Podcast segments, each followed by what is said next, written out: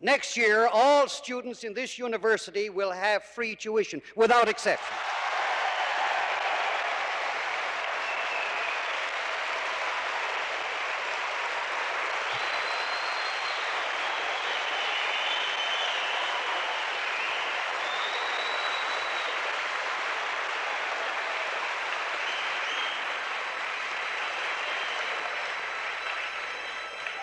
That means uh, first year, second year, third year, fourth year, and fifth year. It means throughout the whole career of a student in the university.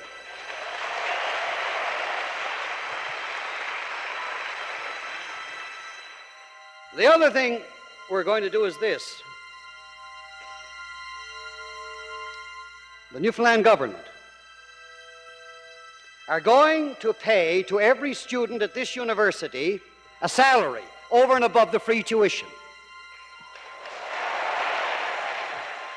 You get caught up in the uh, not just the day to day stress of the job, but um, in um, in being further removed actually from what you entered university for in the first place.